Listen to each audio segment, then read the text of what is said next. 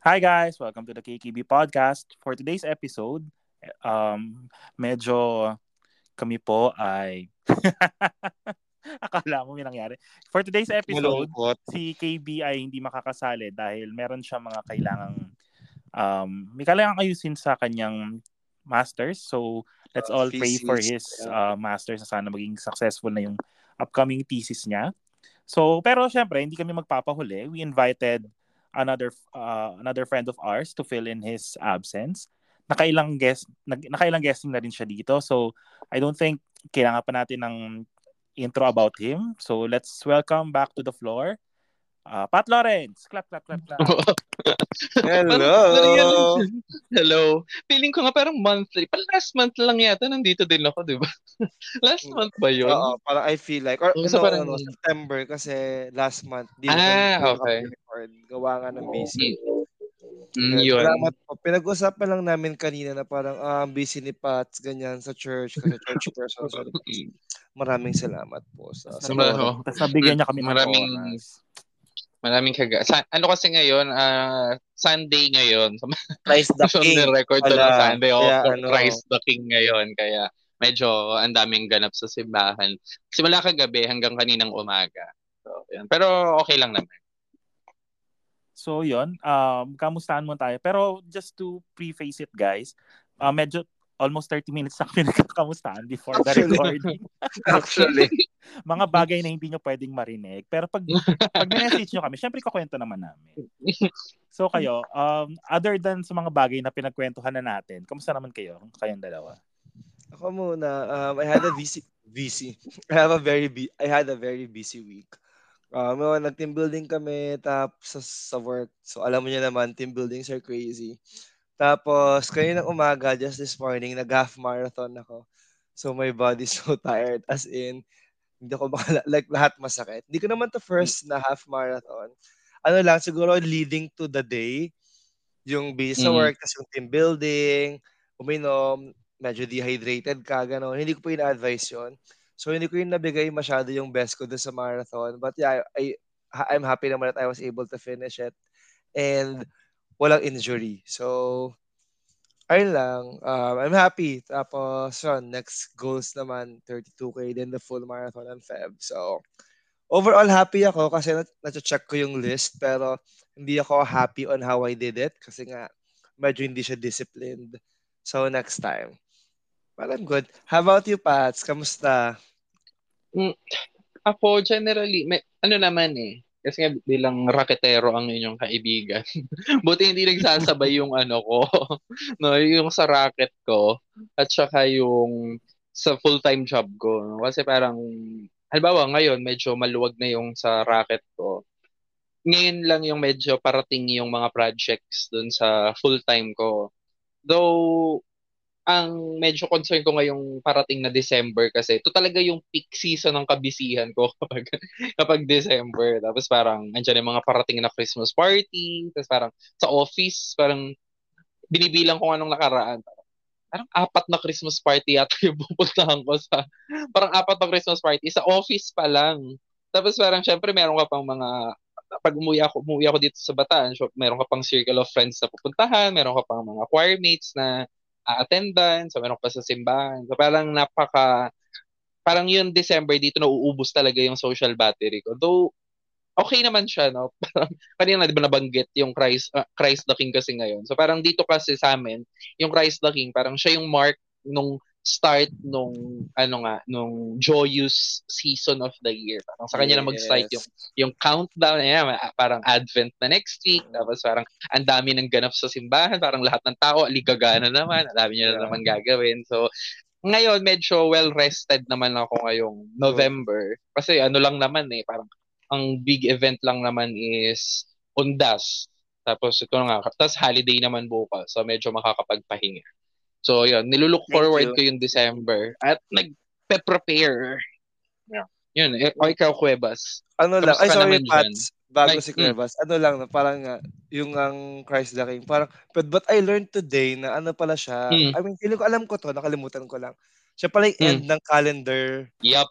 Mm. Here. Yep. Guys, wag natin Yun- pag-usapan. Yan yung topic for next, for next episode. Okay. Masyado niyong ini-spoil. Ayun ba?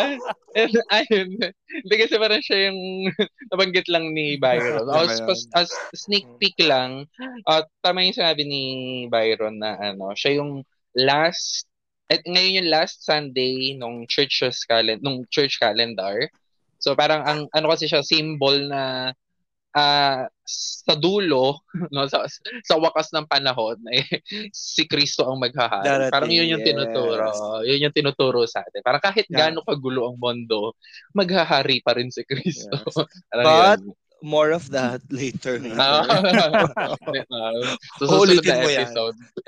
anyway, ikaw, go ahead, Nuevas. Kamusta ka naman? Actually, Kamusta ako wala namang bago. Pero ano pala tawag doon? May isang bag, may meron ako isang na-discover habang nandito ako sa Netherlands. Kasi guys, lumalala na yung, nang, yung parang ang pangit ng term. Grabe na yung lamig dito. O, nagsi-single digits na siya. Tipong kapag gabi. Positive pa naman. Positive pa naman, 6 degrees. Wait lang, ganyan. pa, Celsius ang pinag-uusapan 6 natin. Ah. Celsius. Cel- Okay. Celsius naman kami dito, I think. Oh, Cel- Okay. Celsius naman kami. So 6 degrees. Ang pinakamalamig na na, na, na experience ko was 11 sa Japan and sa Dubai. Tapos yung 6, magi- manageable naman siya pag ano, pag umaga or tanghali. Pero pag gabi, guys, kakaiba na yung lamig. Tapos, so ako, bumili ako ng electric blanket. Tapos, um, ano siya, guys, sobrang life-changing ng electric blanket, promise. Pero bago muna yan, magkano muna? Baka di naman namin. ay mura lang. Hindi, actually, mahal siya. Mahal siya originally. Parang nasa 30 to 50 euros siya. Pero, naku- swerte ko na nakuha namin siya ng sale. Tapos parang bumaba siya Black to 20. Friday sale. Hindi pa siya Black Wow. Friday actually. Man, ni- nitong, kailan ko ba siya nabili? Last week pa eh. Parang, Hmm. parang from, sa- let's say 50, nabili siya ng 20 euro. So, ano tas ano pa siya ha, nung nakita namin siya nila, kasama ko si Glenn, pati si Chelly, nung nakita namin Mhm. siya sa bili, ano, nung, nung, nung pumunta kami ng parang isang store, hindi siya naka-display kung saan siya dapat. Parang, alam mo yung typical na kinuha ng isang tao, tapos nilapag Ah, niya tas- kung saan man. Oh, it's really, it's oh. really for you. It's really Oo, for tas- you. nung, nung una ko kita sa ko, Glenn, electric blanket, biling ko na. Tapos sabi niya, sige, bilhin mo na, ganyan. Tapos nung trinay ko siya, parang for the first time ever dito, naka 12 hours of sleep ako na walang sleeping pill. Wow. Ang sarap niya sa likod. Mm. Alam mo yung parang minamasahe ka na parang parang na- napabangon ako after siguro 7, 8 hours. Sabi ko, shit, ang sarap pa. Sige, mamaya na. Pikit muna ulit. Tapos pagkadilat ko, shit, 12 hours na. Late na ako sa klase ko. Wait. Speaking of gabi, anong oras dumidilim dyan? Ay, nitong huli, Pats, ano, alas, alas 5 pa lang ng hapon ng dilim na.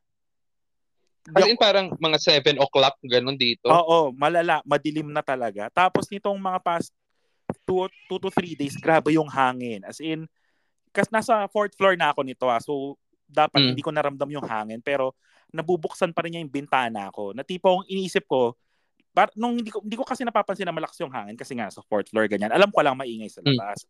So, parang naiinis ako na para, kasi, sabi ko, ba't nakabukas na naman yung bintana ko? Alam ko, sinarado ko na to, tapos sinara ko ulit. Tapos after a while, nakabukas na siya, tapos inisip ko, binuksan ko ba to or sinara ko na? tapos nung, nung nainis na ako, chinek ko yung ah, nangyayari sa labas. Guys, lumilipad yung mga karton. As in, ganun talaga. Ano yung hanging may bagyo dito? Parang Wow. ganun. Hindi, hangin lang talaga. Mahangin. Hindi, pero yung lakas ng hangin pag may bagyo dito. Oo, ganun. hangin na may, kumbaga sa Pilipinas, hangin na may bagyo. Dito, hangin na may mahinang ulan lang. As in, Ah, okay. Kum- kumbaga yung yung bagyo naman, yung ulan naman dito, yung bagyo categorized as ulan sa Pilipinas. As in never pa siguro kasi saglit lang naman ako. Pero hindi eh. ah, Parang ty, quote and unquote typhoon season na, na dito. Ulan lang sa Pilipinas. Kumbaga kapag Ah, okay. ako sa ano sa kunyari sa sa sa uni na sabi na umuulan ang lakas daw ng ulan sabi ng mga klase ko parang pagtingin ko sa labas alo ito na yung malakas dito parang pinagtibay na ako ng milenyo ng ng habagat. habagat. Alam ko na yung mga yan. Ito wala lang to sa Pilipinas. Ito hindi to nasususpend sa Pilipinas. Parang welcome to tong weather na to. Actually. Mm. Pero dito yung OA daw talaga yung ulan. As in, si, yung friend namin, si Chelly, di ko sure kung nakatrabaho mo siya pat sa Piche or, or kung saan man. Wana, naranasan na niya daw, niya daw dati na nagbabike siya na hindi niya na kailangan pumedal. Dinala na lang siya ng hangin. As in, Oh my ganun God. kalas yung hangin dito. Grabe, parang Grabe. Ini- Iniisip ko nga, safe ba ako? Dahil medyo mabigat ako, di ba? So, feeling ko naman safe ako. Mm. Pero parang ayoko na siyang, ayoko siyang hamunin na hindi baka tangayin hindi ako eh. kasi yun eh. Pero hindi yung hindi sa tatangayin ka eh. Bak, yung may lumipad papunta sa'yo. Doon ako natatakot sa hangin eh. Pero kasi yung ulan, parang di ba, basa ka lang. Pero pagka may malakas na hangin, parang, kaya medyo ano ko dyan kapag may bagyo, parang ang inaano ko, ano ba, ma- malakas ba yung hangin? Kasi 'di ba may mga bagyo na pag malakas ang ha- pag mabilis ang bagyo, malakas yung hangin. Oo. Saglit lang siya pero devastating siya kasi ang lakas ng hangin. Meron naman na mahina yung hangin pero ang lakas parang torrential naman yung ulan. So lubog naman lahat ng bahay kapag ka ganun. Kasi ang, ang bagal niya kumilos kasi nga walang masyadong hangin. So parang yun yung medyo na, tinitingnan ko sa bagyo lagi. Talaga Dito dyan, walang yun yung- ganon. Walang Mm. bagyo-bagyo dito. I mean, Puro, bagyo na sa kanila. Kasi ano, nagkaroon pa ng warning na na parang Friday will be ganyan-ganyan. Medyo, may pangalan pa nga yung bagyo, ganyan. Sabi ko, shit, parang ayoko muna lumbas. Kasi syempre, na- alam ko may na bagyo yung, daw. Alam ko na yung bagyo Mm. eh. Alam ko yung definition Mm-mm. ng bagyong nakakasalanta. Tapos nung dumat na supposedly yung araw na may bagyo, parang hala, parang ambon lang to sa Pilipinas. Mga ano, parang orange warning pa lang dito. Ganun. Oo. Hindi pa siya sumampa ng signal number one. Ganun. Oo, pero sa, sa ibang lugar naman daw malakas. Pero kasi yung sinabi rin dito sa Netherlands, sina parang storm signal number 3 or 4. So in-expect ko ganun. Pero alam ko iba, ibang parts ng Ah. Europe na salanta din. Pero syempre dito oh, medyo OA din yung pagbalita na malakas, ganyan mag-ingat, stay indoors ganyan. So baka or baka naman may mas may ilalakas pa tong bagyo na hindi ko pa nararanasan. Hopefully hindi ko naman maranasan pero Mm-mm. Let's see. Tapos ACADS naman, wala namang bago. Ito, stuck pa rin ako sa essay ko kasi hindi ko hindi ko sure kung na-share ko na dito sa podcast pero sa isang subject namin, required kami magsulat ng 4,000 word essay about diversity, organizational behavior, and leadership. Tapos, eto na naman yung problema ko. Hindi ko sure kung pwede ko to i-share pero sige, i-share ko na sa inyo. hindi ko kasi gets kayo kung ano opinion Mm. since na, since ang topic naman namin ngayon guys is education baka pwede ko isingit tong subject na to. The use of chat GPT. Hindi ko kasi gets bakit kami bakit kami pwedeng gumamit ng chat GPT to write to write or improve our essay. Kumbaga, ako I can ra- I can use chat GPT ta- in a way na maglalagay lang ako diyan ng ng napakaraming stupid ideas tapos si AI na yung bahalang gumawa ng essay ko for me. Gets?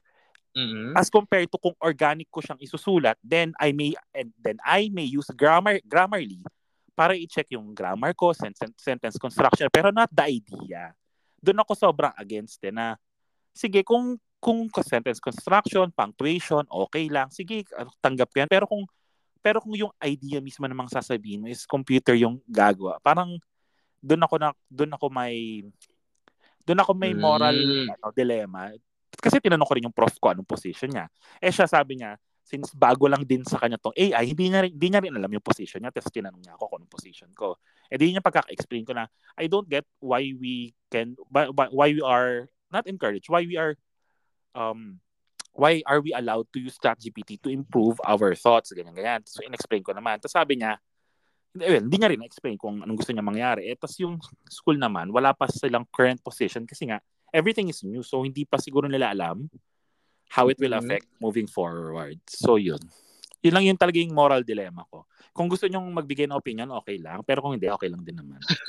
so, yun. Ako ano, um, now that you have said it, kasi before parang hindi pa, leaning towards naman ako sa opinion ko now. Pero now, now sinabi mo, parang ako nga, no, ako, ako pro ako to it kasi merong mga tao na may idea, but di lang nila alam paano i-express. Alam mo yun, merong mga Oo. entrepreneurs ganyan, but they can't put that into writing. And chat, and chat GPT will help. And I feel like, kasi doon na rin naman tayo papunta. Pero kung yung So- buong essay mo, ilalagay mo doon, parang nag-effort ka pa. That's just how the cookie crumbles, I guess. I mean, gets ko yung gets kita. Gets kita. Pero meron lang talagang taong hindi mo mag-isip. Pero magaling sila. Alam mo yun, magaling gets sila. Oo. Magaling sila mag-present. Hindi lang sila marunong magsulat. And kaya nga may technology tayo to improve that. Gets ko yung mga scholarly level na parang it defeats the purpose of technical writing, education. But then, that is a tool that we can utilize kasi. Tsaka And kasi, ay, go, go, go. aminin natin, papunta na talaga Papun- tayo oh, doon. gets, So, I mean, I acknowledge naman na papunta na tayo nga eh. So might as well gamitin mo na siya early stages para mas ma-maximize mo siya kasi usually naman ng mga early entrants sila naman talaga nagbe-benefit talaga. Sorry, go ahead. Hindi, ang point ko kasi may subject din kami ng academic writing na tinuturuan kami kung how to write properly. Kumbaga, bakit namin kailang, bakit kami bibigyan ng subject na academic writing kung pwede naman kami gumamit ng chat GPT? It defeats the purpose of the subject. Pero, Yun Ewan nga, ko, ang lala it will lang- still ang lala lang improve- talaga ng yeah, moral it will still improve your acad- is- it will still improve your academic or technical writing skill. Pero yung subject naman, I feel, yung subject naman to baka business related siya, hindi siya writing related. So I, I understand na yung mga learnings mo from the other subject dapat i apply mo siya sa ibang subjects. mm Pero if you can, I don't know, do it in an easier pero mas efficient and effective way, so why not? Yun lang sa akin. Sa akin, ano Kasi dyan kapag, eh. ka, kapag sige. nag-work ka, hindi naman, ay sorry, kapag nag-work ka, hindi naman, o kailangan yung email na yan, on words mo, o kailangan yung presentation mo, on words mo. Even yung mga bosses, di ba, sabi nila parang, oh, check the internet or check the company's resources kasi baka meron na. You don't have to do it on your own. That's just how I see it. Sorry, go ahead, Pat. Sa akin, ang inaano ko lang doon, medyo tinitimbang ko pa yung ano yung position ko eh. Kasi kino-compare ko siya, iniisip ko siya sa let's say ano, Excel. 'Di ba? Sa Excel, ini-input lang naman natin yung formula. And then siya na na yung compute bahala. Oo, siya, pa- parang ito, parang tinitingnan ko siya ng ganun eh. Parang, kunwari, ako, o halimbawa, relate natin sa Chemeng, nag-material balance ako ng manu- manually. Mhm. Tapos, niran ko siya sa Excel. Ah, kahit, eh, pag niran ko siya sa Excel, at the end of the day, parang, di ba, ako pa rin yung mag-a-assess, tatanggapin, oo, oo. tatanggapin ko ba to? Oo. ito na ba talaga siya? Parang, Oo. oo, or ika-counter check ko siya dun sa, ano ko, sa computation or calculation ko by hand. So parang, inisip ko, pwede ko naman siyang iparun kay, ano, kay chat, kay AI, yung essay. And then, titingnan mo na lang, ah, ito ba yung position ko? Parang, Oo. do I accept yung idea niya? Parang ano yung hindi ko gusto or saan ko siya, ano yung tingin kong lacking dito sa ano, dito sa essay na to or even yung style nung pagsulat niya kasi 'di ba parang may y- yung tono kasi 'di ba alam mo yun pag nagbabasa tayo parang alam mo yung um, Gawa ng tao at gawa ng Oo, AI. oo. Actually, kahit, alam mo, yung gawa ng tao na nga lang eh, na kapag ka, siguro kasi nagturo ako before, di ba? Pagka, alam kong, alam mong kinapy-paste ang isang sinulat by just by reading. No? Kasi parang minsan sa, sa isang paragraph na to, ganito yung tono niya. Kunwari, ay puro passive voice yung ginagamit niya. Parang dinidistance niya yung sarili niya dun sa dun sa sinasabi niya. And then parang so, sa susunod na paragraph, biglang naging puro active voice naman yung ginagamit niya. parang ah, ah, ano ba to? Parang yung isang tao lang ba yung nagsulat nito? Kasi parang hindi nagfo-flow yung ano niya, yung thought niya doon sa pag, pag, pag sinundan mo kung paano niya pine-present. So I think parang ganon, ah pwede mong gamitin siguro siya sa pag-structure ng essay, ba? At least parang hindi ka mag-start from scratch and then you can assess, 'di ba? Parang Yeah. ito ba talaga nire-reflect ba nito yung yung gusto yung Pananaw ano, mga sen- oo, mga sentimiento ko ganun. Yes. So parang ganun siya.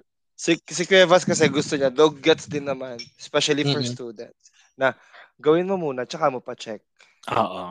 Ah, Tas ang- okay. Tapos ang funny dito, meron kaming AI episode a few weeks back na sobrang pro AI ako.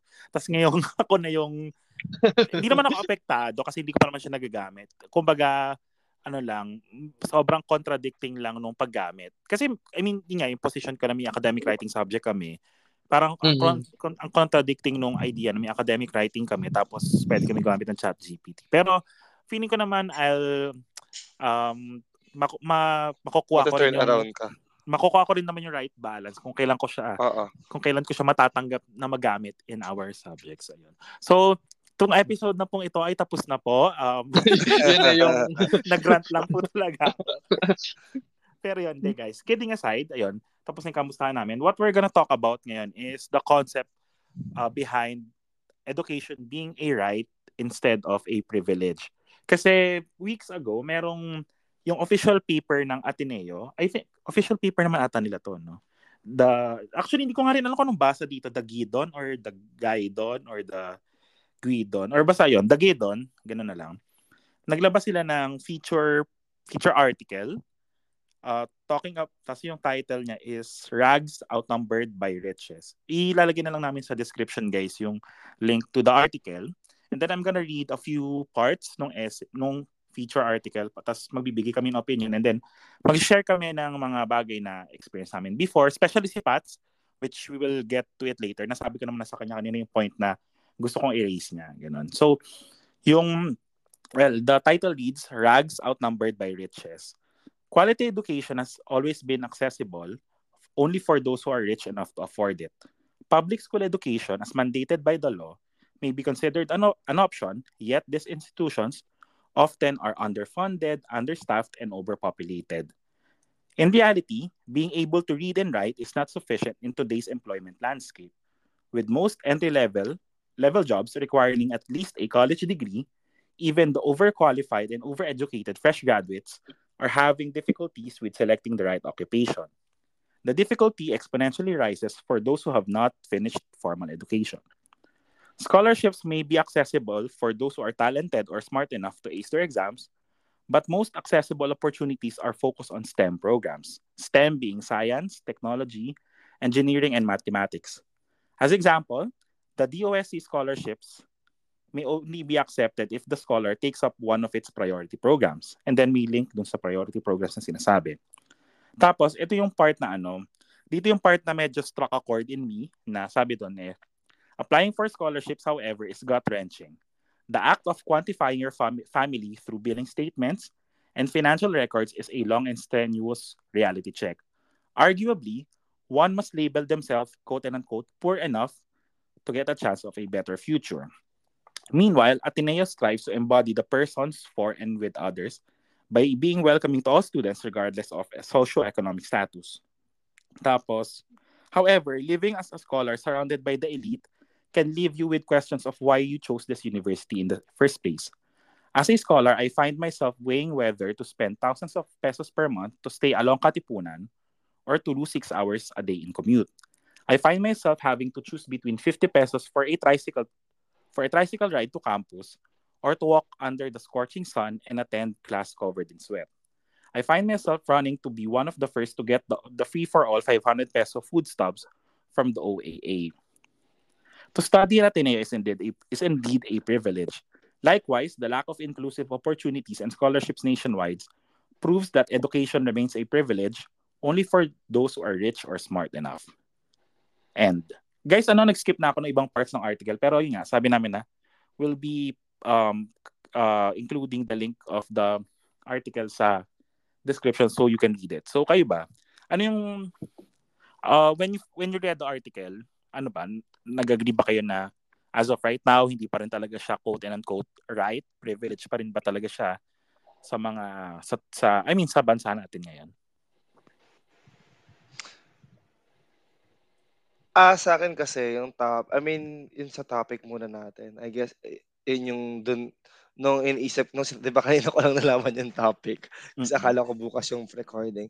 Nung yung sinabi mo yung topic sa akin kanina, para iniisip ko, hindi naman ko mo right siya, hindi na siya hindi naman ko mo right siya, hindi na siya pwede maging privilege. Mm-hmm.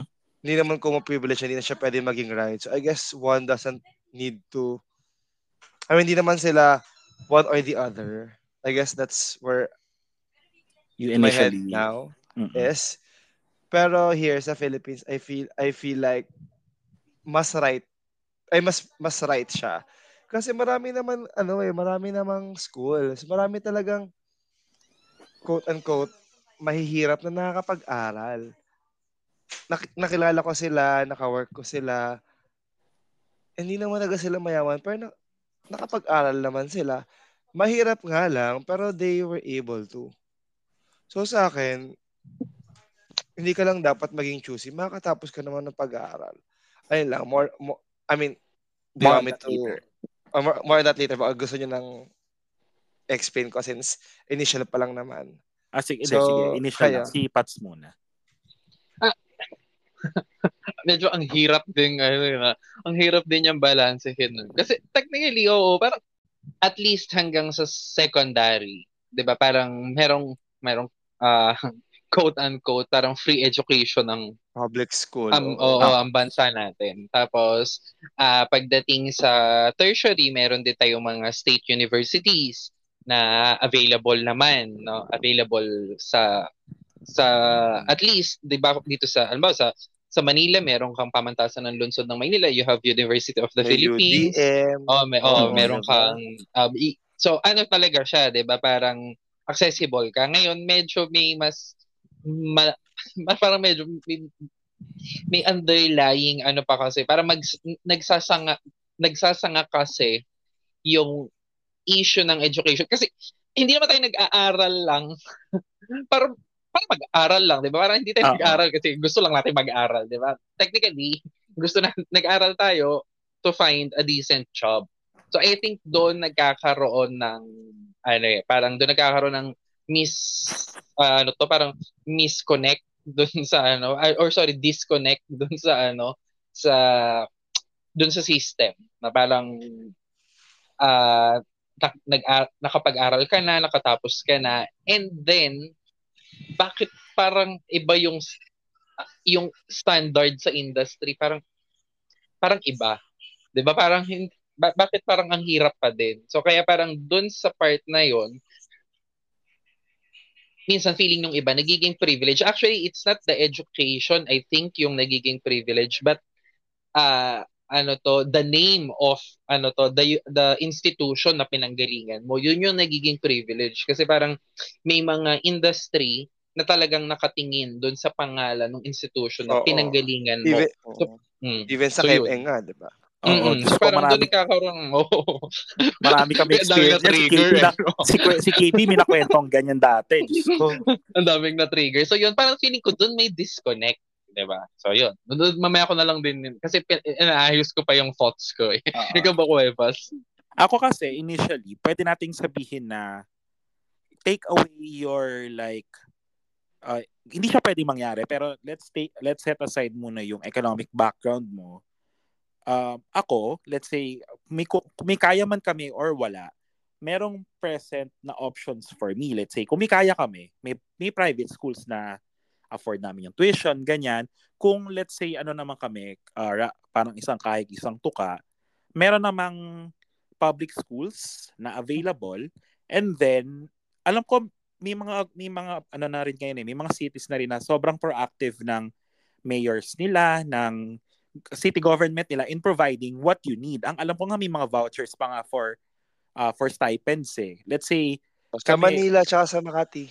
Alam ko sa amin din sa Tagig actually. Hindi ko lang sure kung gaano kalaki yung ibibigay ha. Pero ang alam ko lang, let's say ako, uh, below poverty line kami and then gusto ko mag-aral sa isang private high school, lalapit lang ako sa city government and then bibigyan nila kami ng voucher to to pay for the tuition. Kumaga, setting aside your economic status, may options for you. Kumbaga, may tutulong at may tut- may tutulong at may tutulong kasi nga sa ngayon, sobrang may focus yung city governments sa education, not the national government. Okay, ibang usapan kasi pag pag national government and then local government. 'Di ba? Kumbaga, ikaw, swer, kumbaga, swerte ka kung sabi nga ni Bayo, Taga doon ka. taga Tagig Manila or Makati ka. Hindi kasi namin sure sa ibang cities kasi hindi naman kami taga doon. So, kung kayo sa cities nyo, pag may ganun kayong option, I mean for your relatives or for your future children, i-grab nyo siya kasi it will really be a big help. So, yun. Pero, ano siya eh, yun, setting aside, pero pag pinasok natin yung uh, economic Mm. ano mo, economic standing mo Mhm. sa usapan, pwede mo ring masabi na privilege na lang siya kasi hindi naman lahat I, I mean typical stories na sa lalo Mhm. sa provinces na imbis na mag-aral, makikita Yep. mo yung mga bata Mhm. nag nag nagbabanat ng buto kasi Mm. ito, ito yung buhay na na-provide sa kanya, ganyan. Mm. Given that situation, marami tayong pwede ipasok na topics. Nandito na naman tayo sa family planning, nandito naman Mm. tayo sa, alam mo yun, parang sanga-sanga pa rin siya na topic na lagi tayong babagsak sa sa core topics sa core topic na family planning kasi we will not those children in those position if in the first place na plano natin siya mabuti. Pero pero that's for another okay. topic. Sorry, um, kaya basta ko naman, ang isip ko, sinasabi mo yan, education. Kasi, paano ka makapag-family ah, okay. planning kung hindi ka educated. Kung wala kang background about it, di ba? Na, na, na, na makakonect sa education. So, actually, lang. But, and, ay, go, go. Anyway, gets ko naman yung, I mean, anyway, gets ko naman yung point. Like, babagsak at babagsak ka talaga sa one topic na. Uh, ano, education. education, government ba? So, mm. Employment Tapos, ba? Ang Oo, actually. Tapos dito rin papasok ahead, yung ano, yung isang subject na sobrang pro ako. I'm not sure kung pro din kayo, which is sex education. Kasi kami, nung high school, we had such hindi hindi siya hindi siya subject, pero ito it was a topic in our MAPE sa, sa health. Mm. Sa, 'di ba, MAPE? Oh, sa amin din. Oh. Doon siya pinasok. Tapos parang ako, tuwang-tuwa ako na parang, ay, ang galing, ang ano naman, ang forward thinking. Kasi, well, inisip ko rin naman na science high school ako galing. So, most likely, advanced din talaga yung way of teaching dapat. So, parang inisip ko, ay, ang galing na at as a third year high school student, binubuksan nila kami sa ideas sa mga STDs na pwedeng makuha on how mm. to properly, let's say, use a condom or use contraceptives, ganyan, na syempre yung mga kaklase ko, I mean, being immature teenagers, matatawa sila sa itsura ng ng penis, ng vagina, ganyan. Pero ako inisip ko na, shit, ang, ang galing. Sana masustain tong gantong uri ng topic. Pero since we are a very conservative country, hindi talaga siya, medyo, medyo frowned upon siya nung, I mean, nung high school ako. Ah. I don't know ngayon kung may sex education sa sa curriculum, curriculum. pero pero parang wala pa rin no so yun parang ako, kayo ba? Pro ba kayo or anti kayo ng sex education sa high school? Kasi feeling ko kasi ako personally, pag college, too late na eh. Parang ang dami mo na masyadong naki, nakitang tukso or ang daming beses mo nang natukso para ma-educate ka pa. Parang, so, ako, para sa akin, too late na ang sex ed sa college. Di ba? Kung yeah, saan na tayo napunta. Yeah. ako, ako pro ako. And, Ikaw, Pats? Need talaga siya ito na naman. ano siya eh, no? Ano ba siya i-phrase? Um, I think ang hirap i-phrase ng sentence. na, uh, up to some extent, okay siya eh. Uh-oh. Okay siya. Kasi uh, ang goal mo is for the students to have not just an educated view of their sexual lives, but mm-hmm. more importantly, a responsible view of their sexual lives. Uh-uh. So parang hindi lang siya, oo, okay, kasi halimbawa, yun nga, same tayo ng curriculum yun, sa MAPE, nadi-discuss siya.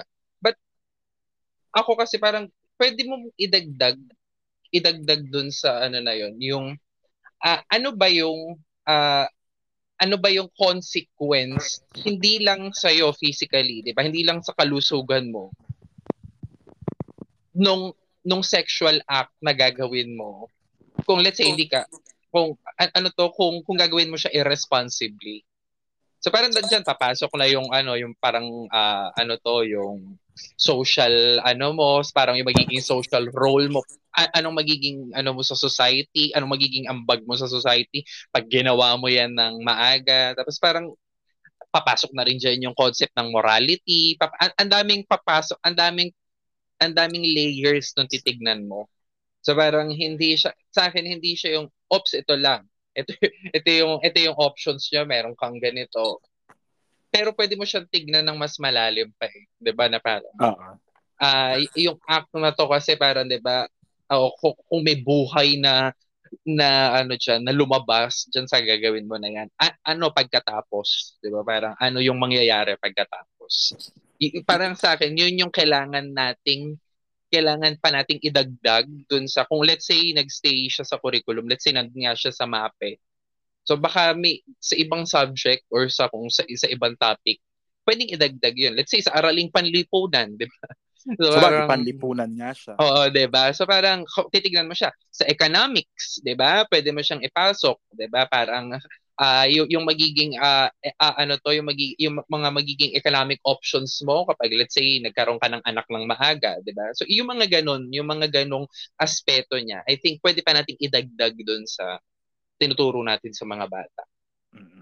Pero yun guys, ano masyado na kaming nalayo sa topic. Ewan ko, eh, ito kasi yung maganda and complicated at the same time about education. Lagi kang maraming pupuntahan eh. Pero sige, balik tayo dun sa article.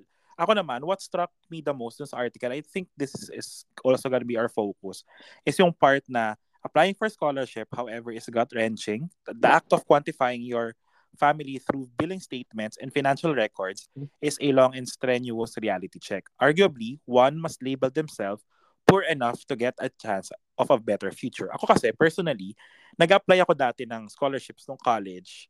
Iba't iba eh. Sa OWA, sa... Kahit nung sa UP, di ba? Parang may form doon na Mhm.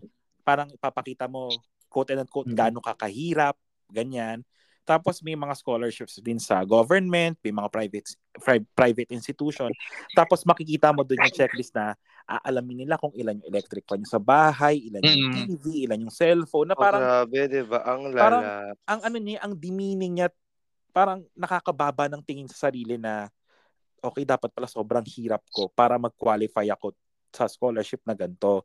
Na tipong ikaw, in your, parang habang pinifill up mo siya, may, may, may kurot sa sarili mo na shit, bakit ako napunta sa gantong situation na tipong parang kailangan kong magmakaawa for them to give me scholarships na parang hindi ba enough yung merit na let's say matalino ako?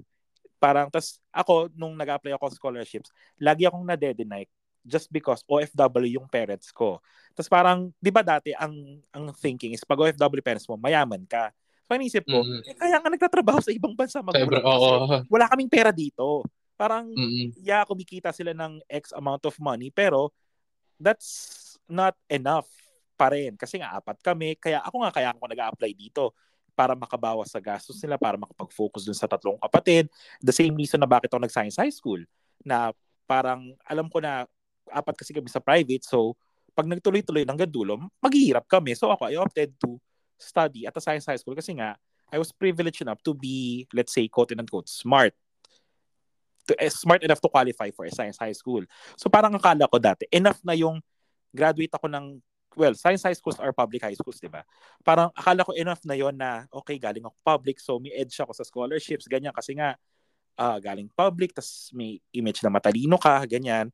Pero nung nag-apply na ako, tas laging babalik sa what is your annual income, what, parang may bahay ba kayo, may kotse, ganyan. Tas parang, ah, okay, so parang hindi na pala ako kagad qualified dahil lang doon. So, ako kasi hindi ko sure hanggang ano ba yung pwede mong i-merit enough, i-merit para mag-qualify ka for something. So, yun nga, pu- punta tayo ngayon kay Pats kasi tinanong ko siya kanina kung STFAP scholar ba siya kasi yung STFAP scholar, yung mas rigid and mas ano eh, mas detailed na process of Need-based. Oo. Is it need-based?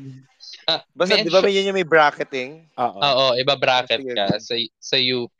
So ano siya, parang ano nung time ko, hindi ko alam kung na-revise na to or what. So parang nung time ko, ang pinakamataas na bracket is bracket A, and then B, C, D, E1, tas E2, parang ganun. Yung E nahati pa sa dalawa. So parang ah nung time ko kasi, ang default pagpasok mo sa UP ay ano to 1,000 per unit, parang ganun. Yun yung babayaran mo sa bracket B, parang gano'n. Ah, bracket B yun. Okay. Bracket B, oh. Yun din yung default bracket ng lahat ng papasok. Whether mag-apply ka for STFAP or hindi, bracket B ka. Mm-mm. So ngayon, Ikaw ba nag-apply ka ng STFAP nun? nag-apply na ako noong para second year ako yata, nag-apply ako. So, Okay. nung second year, nag-apply ako. A- ang, ang haba, ang haba nung form. Ilang pages yun. Oo, oh, literal, tata, yung sinasabi mo kanina, natatanungin ilan yung electric fan nyo, ilan yung cellphone nyo, ila, i- lahat yun itatanong. May itatanong doon sa form.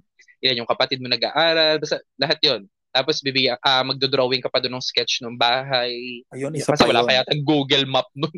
Parang isi-CI yata kayo kung talagang tama ba yung sinabi mo. Basta yun, ma- mahaba yung form. Ngayon, ang ending, kasi de bracket B ako. Ngayon, nag apply ako for bracket C kasi sa bracket C, uh, 700 ka na lang per unit. Uh, surprise, na surprise. I mean, nung panahon natin, laking tulong na nung 300 pesos. Oh, ng 300. 300 pesos rather mm. discount sa unit. Oh, ngayon, surprise, surprise, na-approve ako sa bracket D. 300 per unit. So parang bumaba hanggang doon yung ano ko. Parang dapat doon daw ako nag-apply. Pero may alam ko kasi kung natatandaan ko siya ng tama, parang may nag, nag ano sa akin doon. Kung ang tina-target mo ay D, mag-apply ka sa C. parang ganoon kasi parang makiki- mas makikita nila na hindi, mas okay ka sa D. So doon, yun, kaya naging 300. Alam ko nung 2010 yata or 11, basta parang ang nangyari yata, pwede niyo kong i-correct dito yung mga nakikinig uh, ang naging default is A. so parang sa A, parang 1.5 per unit diba? ka. Oo, 1.5 ka per unit. So, ano ah, uh, take note, parang you're studying sa, ano to, Universidad ng Pilipinas. Di ba? Parang pinopondohan yan ng gobyerno. Nagbabayad ka ng 1.5 per unit. So, yun yung, ano ko, yun yung experience ko nun sa, sa STFAP. Ngayon, ah, meron naman, actually may kakabatch ako noon na na-approve sa bracket E alam ko ano E2 pa yung pinakamababang level kasi sa E2 alam ko hindi ka na mag, libre na yung tuition mo tapos yung UP pa yung magbibigay sa iyo ng ano ng pera parang ano yan book allowance ganun parang may mga ganun pang bibigay silang allowance so, hindi ko na alam kung magkano yung binibigay nila pero parang ganun kapag na-approve ka sa sa bracket E do makikita mo talaga nung pumila ako doon sa OSA ano, as in, ang dami namin. Siguro kung pumatay ako ng dalawang araw para lang i-apply yung form na yon.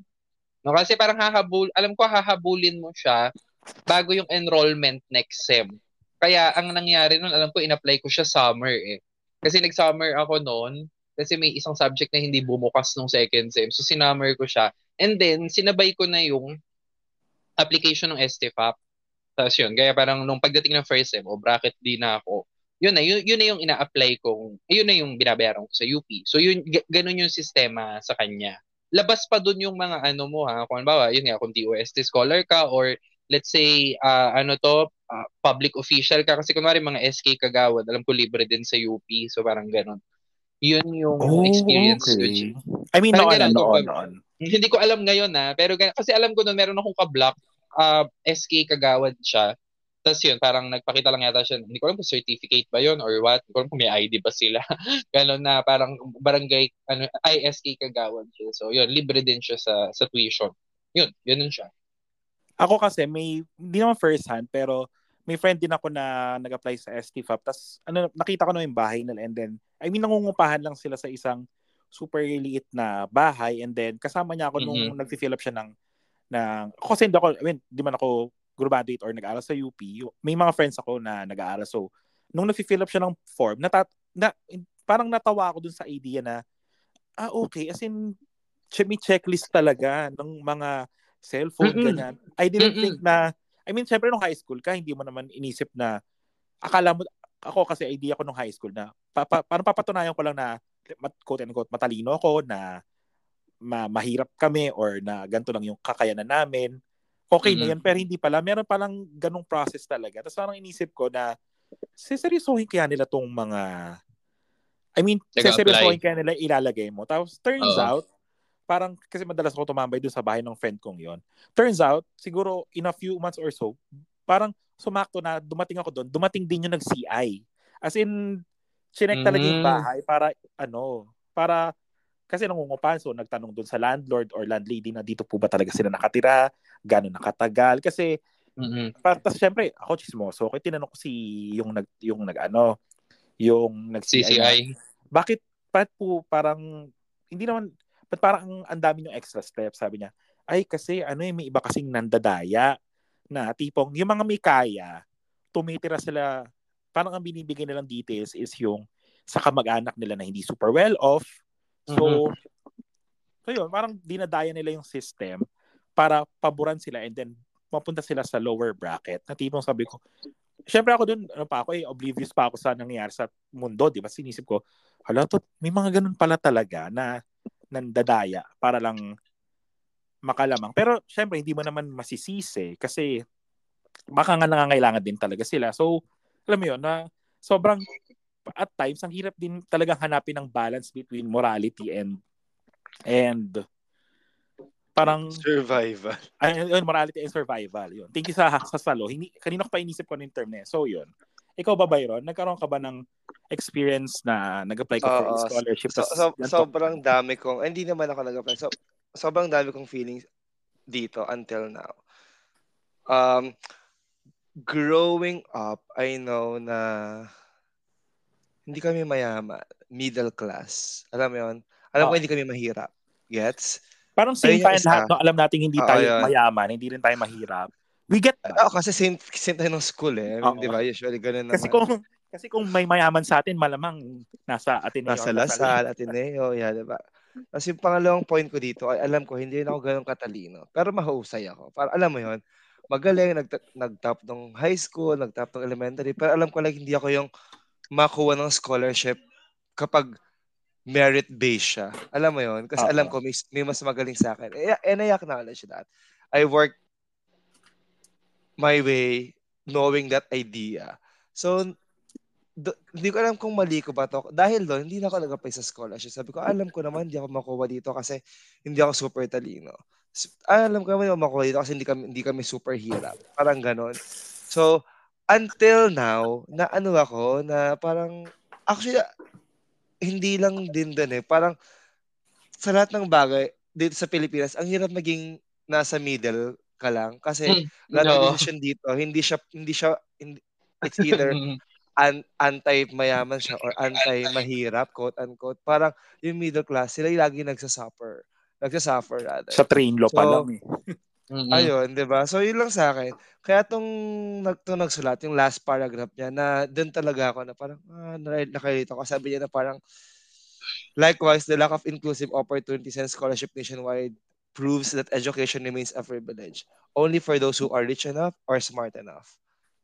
So Kumbaga hindi siya para sa mga taong enough lang. Laging dapat enough may lang. Yun nga, yun nga. So parang sa akin, parang, ha, kailan kaya? Kasi,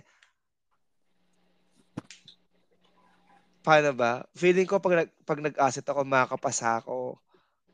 Makakapasa ako. Pero hindi ko na tinuloy kasi alam ko wala kaming pambayad. Parang ganon. Oy, same ako. Tsaka alam- Dapat maglalasal ako. Pero alam ko kasi na sobrang magiging burden siya. I mean, ka- Ayun, like, diba? ka- kakayanin ko naman mag-aral or graduate. Pero kakayanin ko rin bang makita na ay kakayanin ko rin ba yung fear na baka next term wala na akong pang-enroll kasi sobrang mahal. Kasi di ba nga eh, tuition sa? Lasal, 70k per term, tas trimester pa sila. So, sakit sa bulsa. Ayun. I might, emphasis sa might, get a scholarship, pero yung sinabi dito, mag-jeep ka, magbabas ka, alam mo yung papatay mo yung sarili mo sa init para maglakad. Samantalang yung mga classmate mo, de kotse. So doon pa lang, lugi ka na kasi sila makapag-aral right away. Hindi nila iniisip yung internet, yung Mhm. aircon. Ikaw, pag nag-aral ka, parang times two kasi mainit, tapos magko-commute ka pa. Alam mo yon So, ang daming layer. So, yun din. Yun yung gusto ko tang i-point out na parang bukod sa mahirap, bukod sa matalino, sana meron din sa para sapat lang. Alam mo yon Hindi naman, ako naman, personally, hindi naman ako nag-ask ng ano eh, ng 100% scholarship. I wouldn't ask that because my parents can pay. Yung help lang sana. A little help. 'di ba Kasi, yun nga, as middle class, ang daming napapasa sa atin na, ano ba, Na burden ng overhead expense, ganun, or Ah. burden. Ayun mm. lang, ayun lang yung feelings ko about it. So, aside, aside sa education being a right or a, or a privilege, I feel like we can do, like, as a country, or as a system, we can do better when it comes to allocating those funds or I don't know, sa mga scholarships now, 'di ba? They can do tiering like ito kapag mahirap, ito kapag okay, ganon, 'di ba? Kasi ano eh, marami nang kakilala, especially sa Adamson, di ba? Marami naman, ah, hindi siya ganun kagaling. Ma- Magaling siya, pero hindi siya pang scholarship level. Pero kung, kung may tumulong lang sana sa kanya, baka nag, nakapagpatuloy. mag, mag-iiba yung ano yung direction ng buhay niya for sure. Ganon. 'Di ba? So, I feel like sa akin, kung may tumulong lang, baka mag-iba yung direction ng life ko. Though I'm not complaining now. But what are the what ifs, 'di ba? Mm-mm. Yun lang. What are your thoughts? Ako naman, uh, segunda kasi edi, uh, binura namin yung part na may sinabi si Byron. Ako, nakarelate ako dun sa part na, di ba sabi ko kanina, Lasal. Pero I was very close na sa pag-enroll sa Mapua. Mapua na talaga ako kasi parang yung idea is engineering school na pag tas, di ba halos lahat ng engineering meron sila and they're good at almost everything. Kaso, ang ang naka ang pumigil sa akin was wasn't actually the tuition.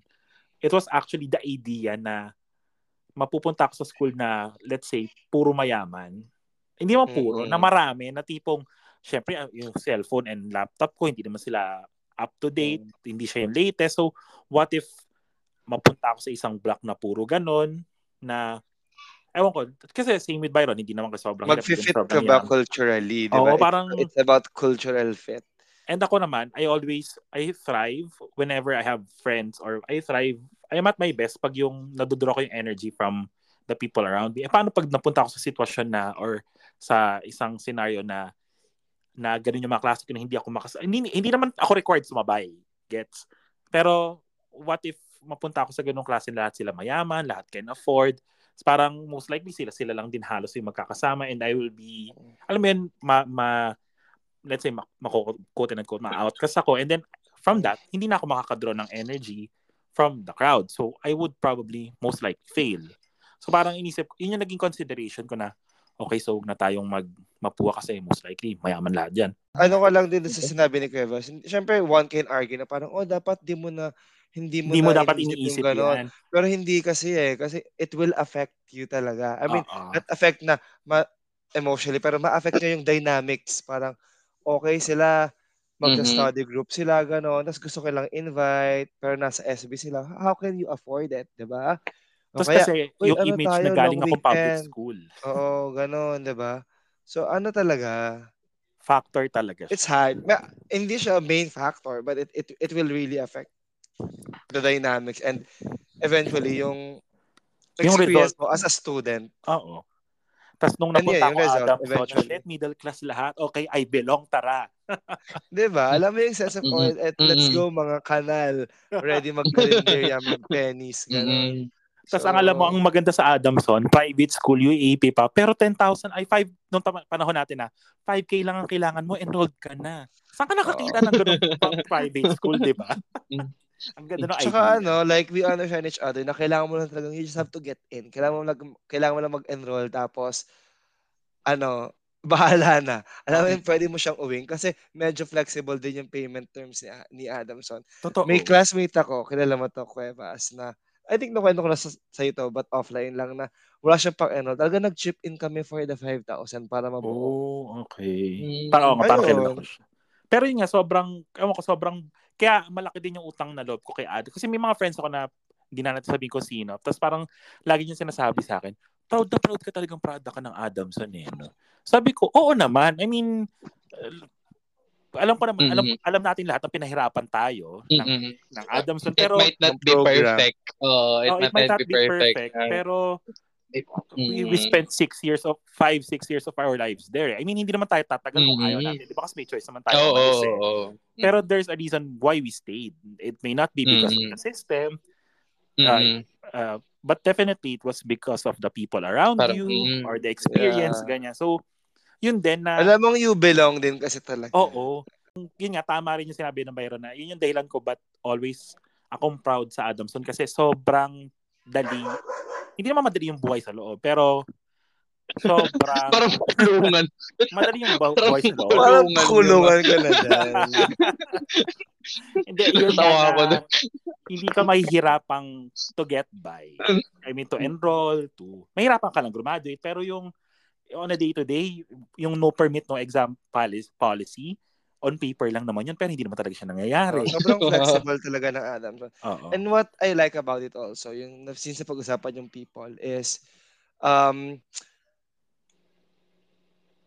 naging privilege siya sa atin kasi because of them, nakasama, kasa, parang same kayo ng napagdadaanan. So parang, ah, it mm-hmm. became easier. Parang ganon.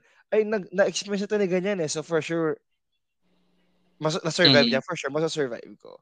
So, mm-hmm. so yeah. Ikaw And yun nga yung point, yun yung point ko kanina sa do sa point, do sa initial thought ko na parang, okay, hindi mo na, right naman siya and privilege and kaya mo naman siyang gawin kung di ka lang choosy. For example, kung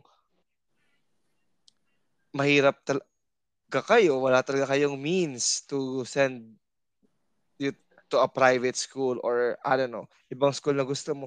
Marami namang state yun na wala wala rin talagang binaben or ano lang, mura lang para ng mga 4,000, 'di ba? So pag pinili mo 'yon, I feel like ano, ah makakapag-aral ka rin naman. Tapos ko lang. ano, tapos ano, um hindi ka mahirapan kasi same lang din yung same yung mga, mga classmate mo. Same kayo ng pinagdadaanan sa buhay. So, ma-help yung isa't isa.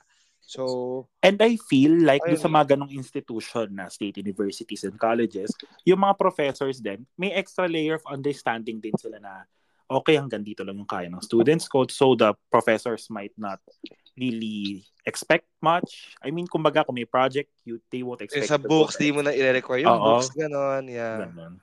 Tsaka alam, alam ko ah, you can, guys, yung listeners, you can actually cor- correct me on this. Pero meron na tayong Universal Access to Quality Tertiary Education Act na was sponsored by former Senator Bam Aquino na free na ang tuition fee to all state universities and colleges, pati mga local universities and colleges. Alam ko wala nang bayad totally.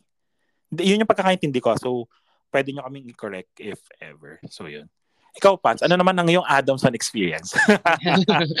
ano naman yung Adamson appreciation? naging Adamson, naging Adamson, ano, naging, ano to, Adamson experience yung topic. Hindi, ako, ang iniisip ko, more, ah, parang more than dun sa, kasi parang ang dami naman nating, ano to, ang dami nyo ng episodes na napag-usapan natin yung Adamson experience. Tapos tatanungin mo pa yung Adamson experience ko na meron akong experience as a student and, And as a professor. oo, parang gano'n. I mean, so, Ang- ayun yung dahilan, Pats, bakit sobrang ganda mong guest. Kasi dalawa lagi yung point of view. Dahil sa dalawang side eh. No? Hindi sa akin kasi, ang iniisip ko di- dito, at least dito sa topic, no? Dito, dito sa topic natin. Ah, ah, pag sinabi bang, pag sinabi bang scholar ng bayan, ano ba yung, kayo, sige tanongin ko muna. Pag sinabing scholar ng bayan, ano ba yung naiisip nyo? Um, I mean, the Philippines is the one funding your education. Ganon. Kumbaga, pinapaaral ka Mm. ng taong bayan. Mhm. Yun yung idea ko. Ikaw, ano, Ako Byron? same. ah, Ako, ako same, yeah. Kasi ah, feeling ko medyo no ka- kanina nung kinukwento ko yung sa STFAP. Ah, na, 'di ba nabanggit parang pumatay ako ng dalawang araw para dun sa pag-fill out ng form. At hindi ako against sa kanya kasi parang nagkakaroon tayo ng confusion dun sa dun sa term na scholar. Parang scholar pinag-aaral siya. Tama yun, pinag-aaral siya ng pera ng taong bayan. Ang tanong is, bakit siya pinag-aaral ng pera ng taong bayan? Is it dahil matalino siya? Or is it dahil wala siyang pang-aral? Parang yun yung tanong eh. Kasi 'di ba parang ang nangi ang parang may may ano eh, may, may dilemma doon eh. Parang let's say ako yung institution and gusto kong magkaroon ng mga scholar. Paano ko sila i-filter? Is it uh, or uh, parang will I just use uh, their uh, ano to parang I will, will will I just use an academic metric? Parang magbibigay lang ba ako ng isang exam? And then yung mga papasa sa exam na to sila yung mga scholar regardless dun sa uh, Socio-economic. socio-economic background nila. Ah. parang gano'n. Y- yun lang ba yung pag uh, titignan ko? Or titignan ko pwede naman 'di ba? Magbibigay ako ng isang exam na hindi kasing hirap nung isa kanina 'di ba uh, pwedeng average lang. Pero i-consider ko din yung uh, socio-economic background nila. Kasi 'di ba, i- parang kung isipin mo s- kung meron kang dalawang estudyante, isang mayaman at isang mahirap, 'di ba? Yung mayaman parang before he or she took the exam, yung meron siyang kakayahang mag-prepare para dun sa exam. Kasi Di ba, parang- komportable ang buhay niya. Hindi lang sa komportable yung buhay niya, may access siya, 'di ba? May access din. siya sa private tutor, 'di ba? Meron siyang access sa ma- parang mga quality, materials, yun nga, tapos hindi pa siya, parang wala pa siyang extrang iniisip. kung, kung pinag-aaral siya, pag-aaral lang yung iniisip niya. Kung ilalaban mo siya dun sa, 'di ba, dun sa mahirap na ang daming iniintindi sa buhay. 'Di ba? Parang parang parang hindi siya fair. Kaya parang ako noon, naisip ko na oo, ang dami kong finis sinasagutan doon sa form. Pero anong gusto kong gawin doon sa system, 'di ba? Kasi parang uh, I want na yung system, 'di ba? Yung mabigyan ng seat ay yung talagang karapat dapat, hindi lang academic. Go sa UP naman kasi, 'di ba? Sabihin at, at, ano to, talagang kapag nakapasok ka ng UP, may utak ka naman, may utak ka naman, 'di ba? So ang usapan na lang is baka yung socio-economic background mo na lang talaga, doon na lang magkatalo-talo ko kung hmm, doon sa limited mapupunta? seat, oo, doon sa limited seat ng scholarship, sino yung iuupo doon, 'di ba? Ngayon, ang ano ko diyan, ang medyo napapataas yung kilay ko, 'di ba? Parang kung ikaw sa sarili mo, 'di ba? Ah, alam mo naman na may kakayanan may kakayanan kayo na yung yung pamilya mo, 'di ba? May suportado ka naman, may kakayanan namang magpaaralin ka, 'di ba? Nang hindi hindi sila mangungutang or mababaon sa utang, 'di ba? Parang hindi ba hindi ba dapat meron kang uh, ano to, moral responsibility na na i-let go yung hindi ko alam kung ano to ha. kung controversial or hindi. Oo, kung controversial position to. Pero parang, kasi ang, ang magiging ano naman doon, rebuttal is, hindi ba may karapatan din naman siyang mag-avail nung, di ba? Same scholarship. Dapat may, oo, dapat may karapatan din siya doon. Pero kasi, di ba, kung, kung walang mag, parang sa sukob lang yan. di ba? Kung wala magsasakripisyo, hindi magpapantay ang malas at swerte. Parang yun yan. May, may isang linya yata doon na parang, kaya si Chris Aquino yung spoiler alert, uh, no, spoiler alert sa mga hindi pa nakakanood ng sukob. 'Di ba si Chris Aquino yung nagsakripisyo kasi sa kanya napunta lahat ng swerte tapos laging si Claudine yung minamala. So parang siya nagsakripisyo para magbalanse yung malas at swerte. Parang ganun yung kaya parang kanina ko pa siya iniisip, parang ano yung ano yung dapat gawin ng system para ma-ensure, 'di ba, na yung uh, recipient niya ng scholarship ay yung karapat dapat. Hindi ko rin alam yung sagot. Dapat yung mga senador na binoboto natin sila nag-iisip ng solusyon ng solusyon dito pero yon no. Yon. So kung may mga idea yung mga nakikinig, pwede nilang pwede nila lang i-share no. Kasi kanina ko pa siya iniisip parang paano ko paano ko kanino ko ibibigay yung scholarship, di ba? Kung meron akong scholarship na pwedeng ibigay, paano ko i-screen yung mga aplikante? Mm-hmm. 'Di ba? Parang utak lang ba or yung yung background nila? Or ba dapat yung gamitin ko parang dapat ba mahirap mahirap sila o matalino sila o dapat ba mahirap sila at matalino sila? Parang di, ang dami, ang dami. Kanina ko pa siya iniisip, hindi ko rin alam kung paano siya kung paano siya susolusyonan. Parang yun. Y- yun yung ano ko, kanina ko pa. Parang doon ako medyo nakarelate doon sa doon sa sinasabi ng article. 'Di ba? Doon naman sa sa Adamson, I think yung kanina doon lang, balikan ko lang yung sinasabi niyo doon sa sa Adamson. Sa Adamson kasi ah uh, may iba't ibang pagpasok mo doon, ang daming circles. Parang eh, alam mo yung parang para ka nasa buffet table, ikaw na lang yung mamili. ikaw na lang yung mamili. Oo, ikaw na lang yung mamili ng circle mo. Tapos parang ah ano to, parang halos lahat tayo medyo equal footing naman. Medyo, more or less. No? Equal footing naman. Parang, wala yung sobrang yaman na parang may driver na naghihintay pagkatapos ng klase. Parang walang ganon. Diba? Tapos parang wala ka namang at least ako personally, di ba, wala akong na-experience na parang may kaklase kang may driver na naghihintay sa kanya after nung klase. Tapos sa kabilang, yung, is, yung katabi mo naman, parang, uh, ano to, talagang sobrang, ano naman, sobrang hikahos na hikahos sa buhay na, ano to, na parang, kapag nagpapaaral ka kasi, paano ba to? Ako naniniwala ako na siguro kasi first hand experience ko to, hindi yung tuition fee, hindi yung yung tuition fee yung malaki malaking problema eh kasi ano yung halimbawa sa Adamson semest semestral tayo, 'di ba? So parang twice a year mo siyang pinoproblema. or twice a year mo lang siyang pinoproblema. Ang mas malaking problema is yung daily expense. Diba? Yung mga, yung, yung pamasahe, yung baon, yung mga unexpected expense sa project, iyon yung, I think, mas malaking problema. Diba? Kasi parang, sige, meron tayong scholarship para sa mga bata, diba? O babayaran namin yung tuition nila. And then, pagkatapos, diba, ano na, 'di ba? Parang paano sila pupunta sa school, 'di ba? Parang paano sila kakain. Y- yung mga ganong yung mga ganong obstacle sa buhay ng isang uh, hindi pinalad, 'di ba, na, na nag-aaral. Yun yung medyo ala na, na, na sumasakit yung ulo ko kapag iniisip ko siya. yun. Yeah, gets. Actually gets. Tapos parang na-realize ko rin na meron din akong kilala na may friend din tayo na parang nung enrollment na nasabihan siya na oh parang hindi ko sure parang 75 or 100% scholar ka mag-enroll ka lang. Tapos siya, as in literal na wala siyang pamasahe. Ito yung base sa kwento niya kung tama pagkakaalala ko. Mm.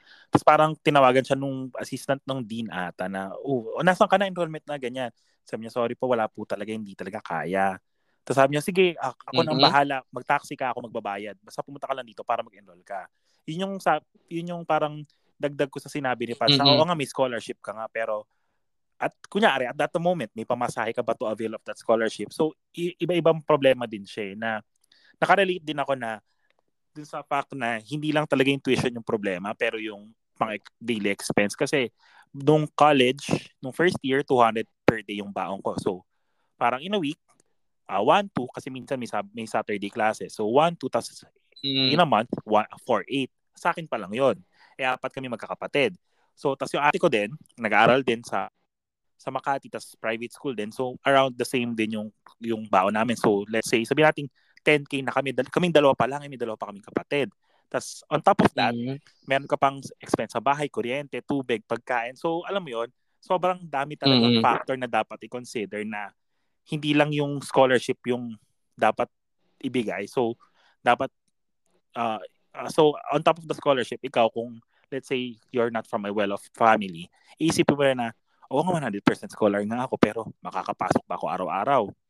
Makakapasok mm-hmm. ako, may kakainin ba ako? So alam mo yon sobrang patong-patong na problema talaga siya pag education yung topic. So as a as a precautionary tale. Last episode na po namin to about education.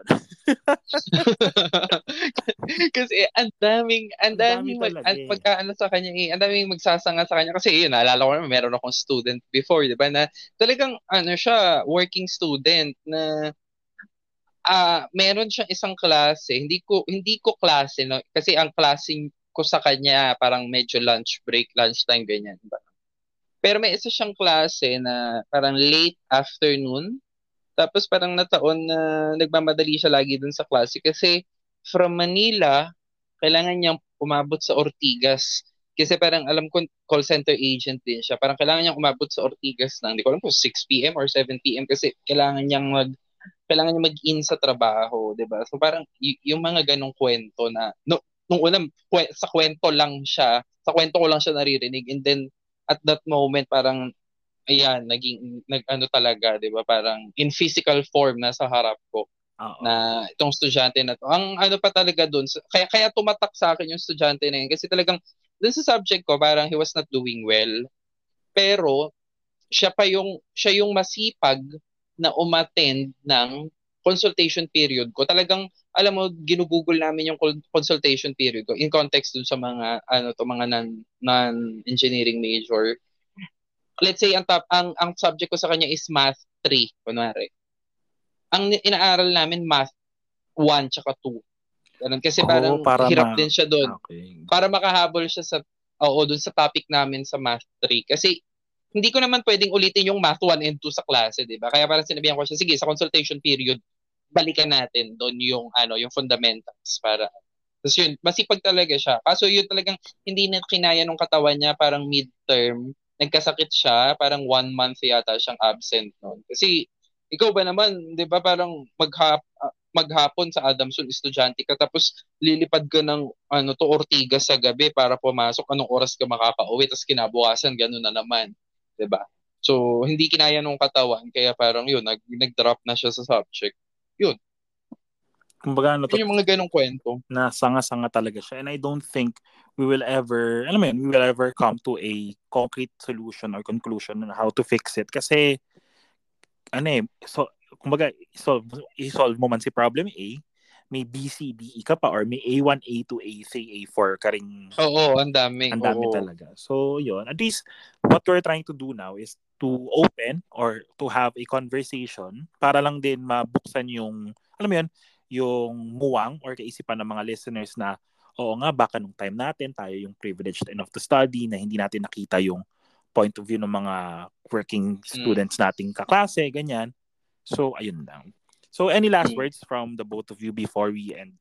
Wala naman. Wala lang nasabi. sa akin, gusto ko kasi bumalik sa topic na, yun nga, education is it a right or, or a privilege? Na, nainig ko naman yung mga sinabi nyo. I still think that it's a right. And na-exercise naman yung right na yon Not 100% of course, but I feel like meron naman. Ba, Mm. pupun- gusto ko lang pumunta sa yun nga. If there's a will, there's a way. Though I know it's easier said than done. Pero kung gusto mo talaga, you'll be able to to do it eh. Um, of course, the journey will be harder compared to the one's privilege, di ba? Pero,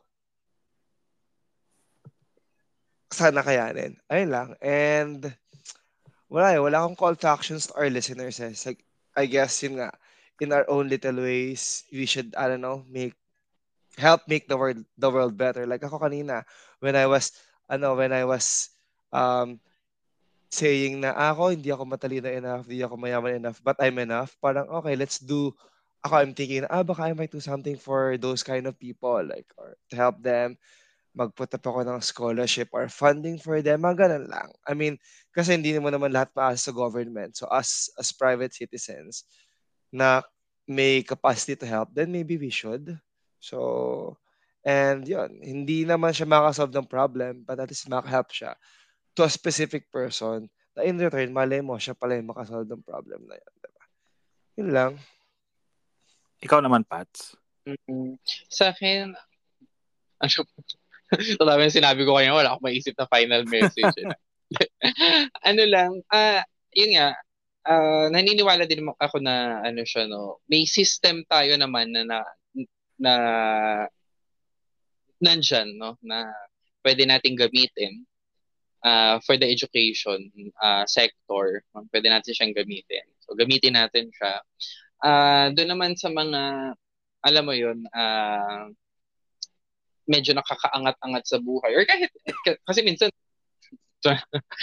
naniniwala kasi ako, no, ah, yung, yung privilege natin, malamang sa malamang, ano, ah, bulag tayo doon hanggang hindi una may nag-point out sa atin noon or pangalawa na-experience natin first hand yung ah bali ang message ko lang is always lend a helping hand. Parang ah yung system natin ay nandyan for the education. It's not perfect yet no? So ang least na lang siguro natin pwedeng gawin is to lend a helping hand. Plus kung ibabalik ko dun sa kaninang naging usapan remember yung gospel today ay parang ang bottom line parang whatsoever you do to the least of your uh, brethren 'di ba? Kay Lord mo siya ginawa. So, parang isipin mo na lang 'di ba? Yung yung kung may matulungan kang let's say kaklase or may, may natulungan kaklase be it financially emotionally academically 'di ba? So isipin mo ah, parang pay it forward na lang. Ganun- ganun siya.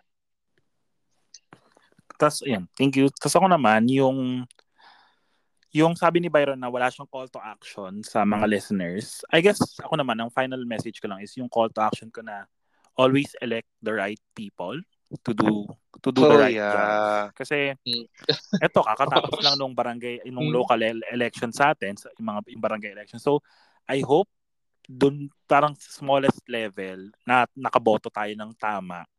And then iangat Mm-mm. natin sa city elections and then hopefully sa national elections. Kailan nga ba sunod na election, Diyos ko? 20... 2025 Anong taon na ba? midterm 2025 Ah, 2023 midterm. ngayon Midterm pa lang pala midterm yun. no? Diyos ko. 2025 Mm-mm. Ang tagal pa pala. Tapos 2028. Ang tagal pa pala niyang nakaupo. No? Diyos ko. So, then, oo nga, bumoto, bumoto tayo ng tama kasi imbis tayo yung namomroblema, di ba? Kung paano mamigay ng scholarship, dapat sila talaga Dapat yung sila. namomroblema niya. sila yung binabayaran siya. sila yung dapat mag-isip. Sana bayad kami dito sa podcast para mag-isip for Oo nga eh. I mean, kung babayaran nila kami, sige, makakapag-isip kami. Why So, not? Di ba? Oh? diba? If the price is right. Mukhang pera pala eh. no?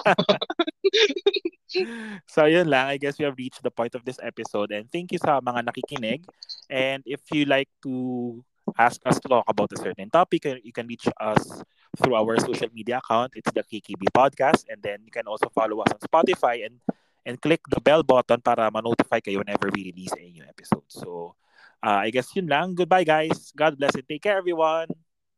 Bye-bye. Bye-bye.